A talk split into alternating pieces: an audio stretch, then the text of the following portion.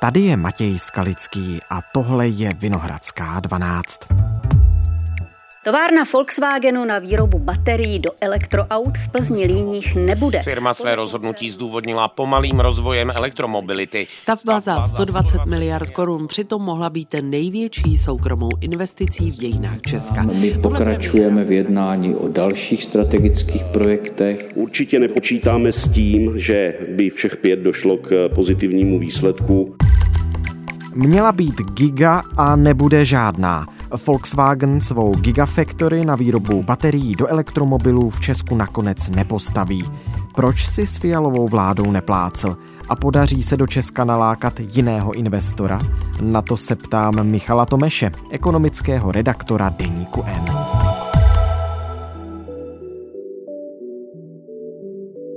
Dnes je pondělí 6. listopadu.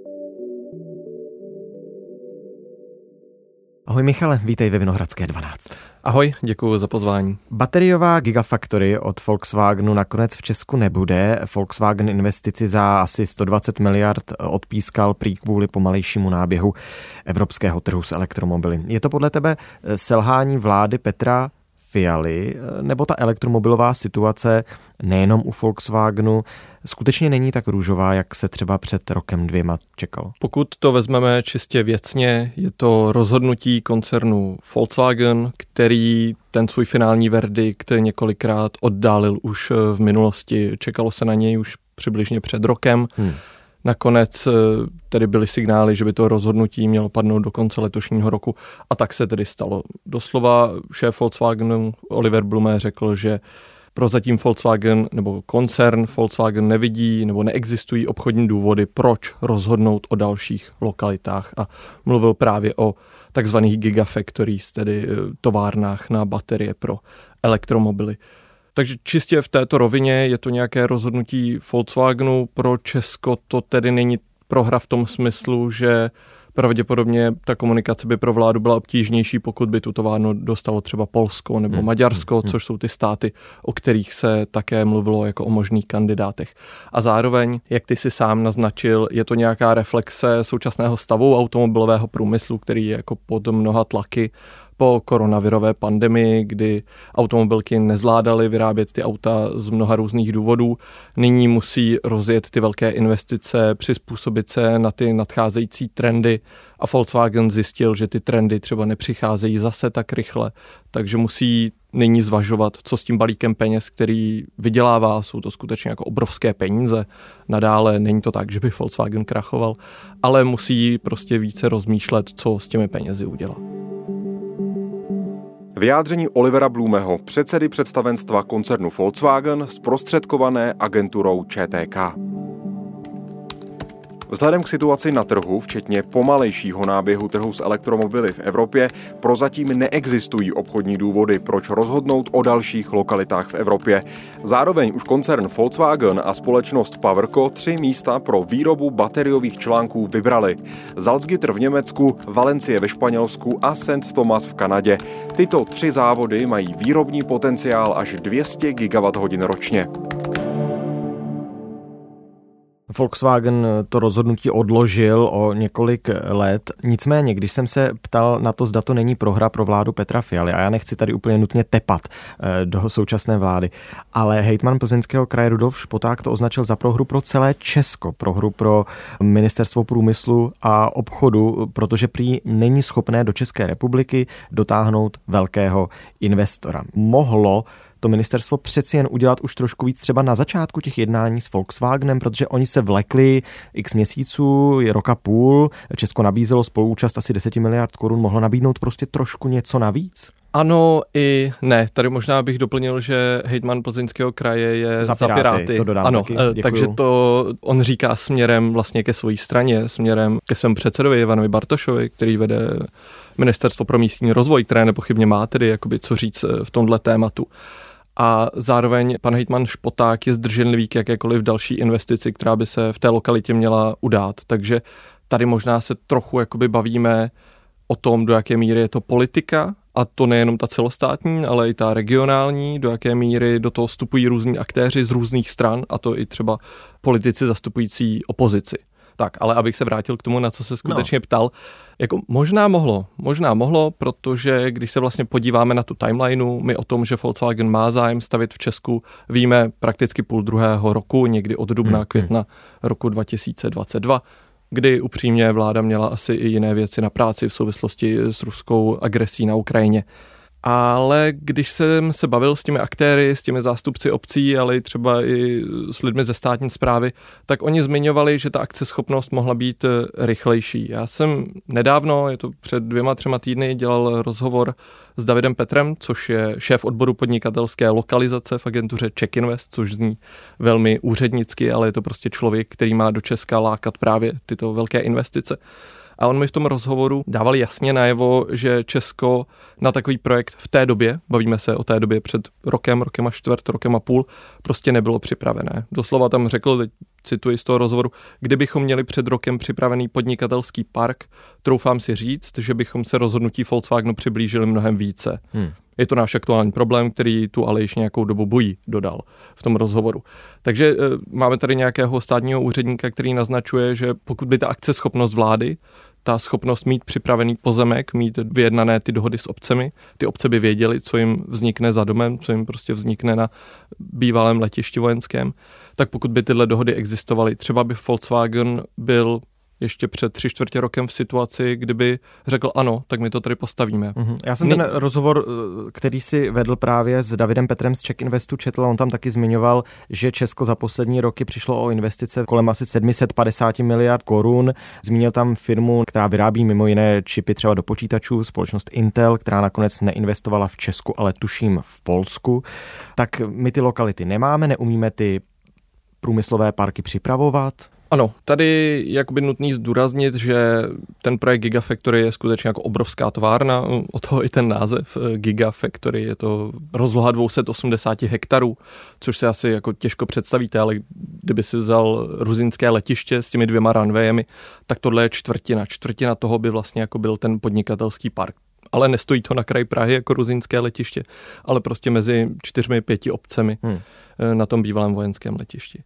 A o tom, že někdy v budoucnu by třeba se z toho letiště mohl stát podnikatelský park, tak o tom se mluvilo, o tom se vědělo, ale vlastně nic moc se proto nedělalo, nebyl jasný investor a proto neprobíhaly ty přípravy. Jenže teďka jsme v době, kdy takové investice do Evropy přicházejí, jsou to investice, řekněme, podobné velikosti nebo podobného ražení, tedy nějaké technologické investice, které jsou spojené s velkou spotřebou eh, energií, zároveň potřebují takto rozsáhlé pozemky a my právě ve srovnání s Polskem nebo s Maďarskem, Maďarsko skutečně je jako jeden z lídrů eh, výroby baterií v Evropě v současnosti, možná pro někoho překvapivě, tak my jsme nestihli ten trend a nedokázali hmm. ty pozemky připravit. A do toho se samozřejmě připojilo to, že spousta místních politiků nebo místních obyvatel je k takovým investicím skeptická, někdy odůvodněně, někdy méně a ta vyjednávání se prostě protahovala a nyní vidíme, že trvala půl druhého roku, ale zároveň ona jako stále nejsou, nejsou u konce. Navíc tam byl ještě mm, takový odboj od pilotů a od eh, aeroklubů, které tam prostě eh, měly eh, svoje letadla a výcvikové zázemí a tak dále. Um, nepodcenil stát tu reakci možná mm, místních, protože bavíme se o tedy lokalitě záložního armádního letiště v Líních u Plzně, kde ta Gigafactory měla stát, tam měl být ten průmyslový park, tak tohle taky mohlo hrát nějakou roli v tom vyjednávání s Volkswagenem, ne? Určitě, když zmiňuješ ty piloty, tak ti bych řekl, že měli spíše nějakou jako symbolickou roli. Wir haben bei VW schon vor zwei Monaten einen Brief geschrieben, keine Antwort von der Regierung, sondern auch keine klare Antwort. Byli hodně slyšet, byli hmm. hodně vidět. Tady se nejedná o nějakou baterkárnu, to je nám úplně jedno. Tady se jedná o záměr vlády zlikvidovat letiště. Nejde totiž o to něco vybudovat, ale o to něco zbourat. Některé ty spolky tam eh, dokonce dělali i takovou jako činnost, že tam provozovali historická letadla. Jo. Měli tam vlastní muzeum, jo. A když se podíváme jako na tu timelineu, jak se o tom jednalo, tak vláda loni v létě řekla, že teda tu Gigafactory tam chce. Ale spousta těch lidí, kteří tím byli dotčeni, se o tom prostě dozvěděli z médií. A bylo to, myslím, v červenci nebo v srpnu, prostě uprostřed léta, kdy místní starostové byli na dovolených, nechtěli řešit práci a najednou vláda teda řekla, OK, chceme to postavit v Líních a to logicky muselo jako nějaký odpor zbudit. Nejhorší je prostě ta snaha zlikvidovat to letiště, to je prostě zločin, podle mého názoru. Proč v Líních u Plzně? Já znova se vrátím k té otázce, my nemáme těch lokalit v České republice víc. Ono se jich zvažovalo na začátku víc, bylo jich tuším přes 10, ale nakonec se prostě všichni shodli na tom, že Líně u Plzně to je v současnosti ta nejlepší možná varianta na to, aby si tam Volkswagen vybudoval jednu z těch svých velkých výroben baterií pro elektromobily. No, tuhle otázku od tebe neslyším poprvé. Já jsem v tom hmm. regionu několikrát byl, bavil jsem se s těmi místními, bavil jsem se i se starosty. Poprvé jsem tam byl, myslím, loni v říjnu, kdy teda ta jednání teprve se rozjížděla. A ti starostové skutečně jako pokládali tuhle otázku. Proč právě u nás? Proč líně? Proč letiště, které funguje ve srovnání s některými bývalými vojenskými letišti? Tohle zatím ještě v nějakém omezeném režimu funguje. Jako v současnosti se musíme spolehnout na to vyjádření vlády, respektive Czech Investu, který říká, že vyhodnotil celkem 15 lokalit eh, v České republice. Mimo jiné to byly bývalé uhelné regiony, mimo jiné to bylo bývalé vojenské letiště v Milovicích. A když si dali do rovnice všechny ty proměny, tak jim z toho vyšly líně. A byla to kombinace několika faktorů.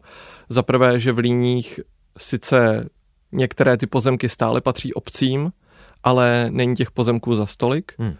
V Líních je velmi dobré napojení na dálnici, je to vlastně, ta obec leží jižně od dálnice D5, takže dálnice D5 protíná oblast mezi Líněmi a Plzní, takže velmi dobré napojení. Je tam relativně slušné napojení na železnici. A... Což je podstatné vlastně pro dodávky třeba Co, Což je dílu. podstatné, protože, protože se vyrábí baterie, které mají pomoci k ekologické výrobě aut nebo k ekologičtějšímu provozu aut a proto by měl být celý ten proces výroby ekologičtější, proto by se měly ty mhm. baterie přepravovat železnicí. A Czech Invest, respektive Ministerstvo průmyslu a obchodu, říká, že tahle lokalita skutečně byla jediná možná. Dobře, to znamená, to říká Czech Invest a stát. Ondřej Knotek, europoslanec za ANO, například v událostech komentářích nedávno v České televizi zmiňoval, a, nebo ptal se, proč jsme to teda nepostavili, nebo proč jsme to nechtěli nechat Volkswagen postavit v těch bývalých uhelných regionech. A pak je otázka, jestli to teda dělat v té Plzni, anebo právě třeba v tom Ústeckém či Karlovarském kraji. Ale... Kde by se dali i využít peníze pro evropské peníze pro transformaci těchto regionů. A na to jsou i prostředky. Možná je to lepší lokalita s větší podporou občanů. To je to, je to Údajně tam ta plocha nebyla tak velká, aby se tam tahle rozsáhlá továrna o 280 hektarech eh, dala postavit. Zároveň s nějakým záměrem v této lokalitě počítá ČES, takže to není tak, že vlastně s Prunéřovem by se vůbec nepočítalo. A ještě je tam prostě jedna věc, že pokud chceš postavit továrnu s pěti tisíci lidmi, tak je dobré, když ji zasadíš do nějaké jako již existující infrastruktury, hmm. do nějakých jako sociálních institucí, jsou tam školy, jsou tam univerzity, které by mohly s tou továrnou přímo spolupracovat a tohle ministerstvo průmyslu prostě na severu Čech pro takhle rozsáhlý projekt. Nevylučuju, že se tam nepostaví menší projekt, ale pro takhle rozsáhlý projekt oni to tam neviděli. Na druhou stranu bez investic v řádu stovek milionů korun by se to neobešlo ani v těch líních nebo v těch obcích okolo. Nepochybně a, a ta příprava už jako velké peníze stála, hmm. Uh, museli se dělat geologické průzkumy, probíhaly různé analýzy, stále se vytváří studie dopadů, takže ano, stojí to obrovské peníze. No ale říkám si, jestli Ústecko, Karlovarský kraj a tak dále, jestli to prostě není blíž třeba i Cínovci, kde by se mohlo těšit litium, to je velmi důležitá složka do výroby baterií do aut. Že by to mohl být takový návazný řetězec, velmi blízko všechno u sebe.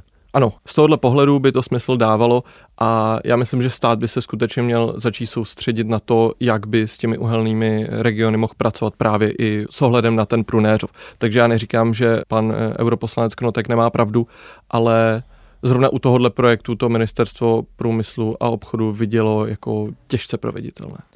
Dobře.